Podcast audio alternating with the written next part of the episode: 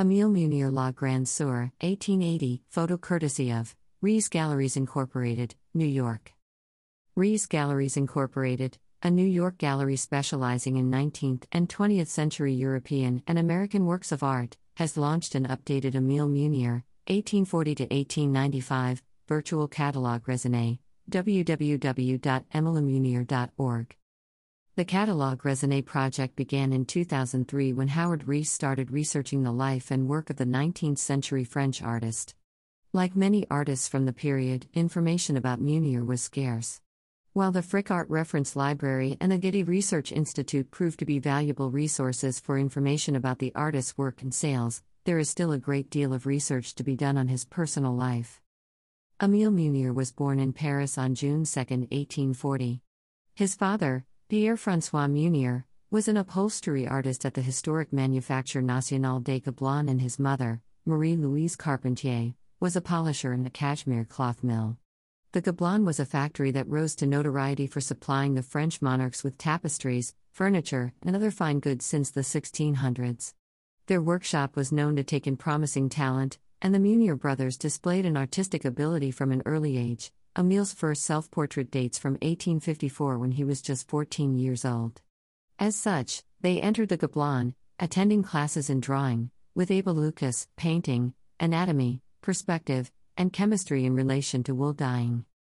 During Emile's time at the Gobelin, he met Henriette Lucas, Abel's daughter, and the two were married in 1861. In 1867, Henriette gave birth to their son Emile Henri, and approximately 10 weeks later, she passed away from complications of severe rheumatism. By 1871, Emile left the Gobelin and devoted his time to painting and teaching. The following year, he would remarry close friend and fellow artist Sargent Engrand Campanon. The couple moved to 8 Rue des Beaux Arts, where Corot and Fantin Latour had studios. It was at this time he entered the studio of William A. Bouguereau, who, in 1872, secured a part time teaching position at the Académie Julian.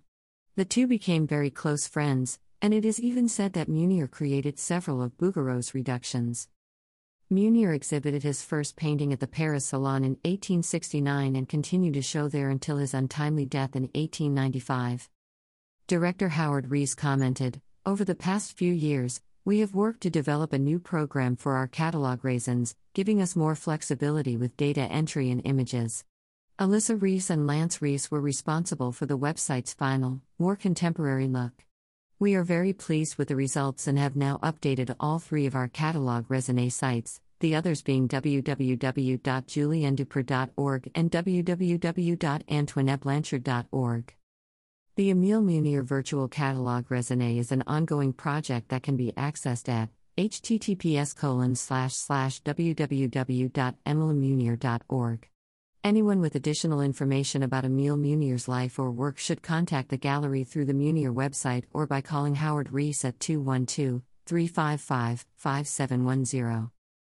About Rehs Galleries Incorporated Rehs Galleries Incorporated is, along with its principals, considered one of the world's leading dealers of 19th and early 20th century European paintings and is currently involved in the catalog raisonné research projects for Daniel Ridgway Knight, Julian Dupre, Emile Munier, and Antoine Blanchard.